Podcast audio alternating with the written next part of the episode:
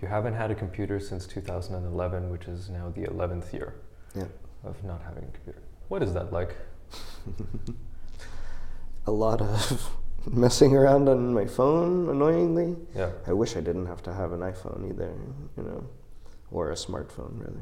Do you want to say why? I think being really present and in the moment is a huge part of what I'm talking about when I say being open. Mm. I also don't want to own things worth more than like $20. I lose things and I get new things, and I try not to buy things as much as possible, Yeah. like anything. Obviously, I have to buy things sometimes. Yeah. Not that often, though. Yeah, you, c- if you look around your network, you can probably find things that you need.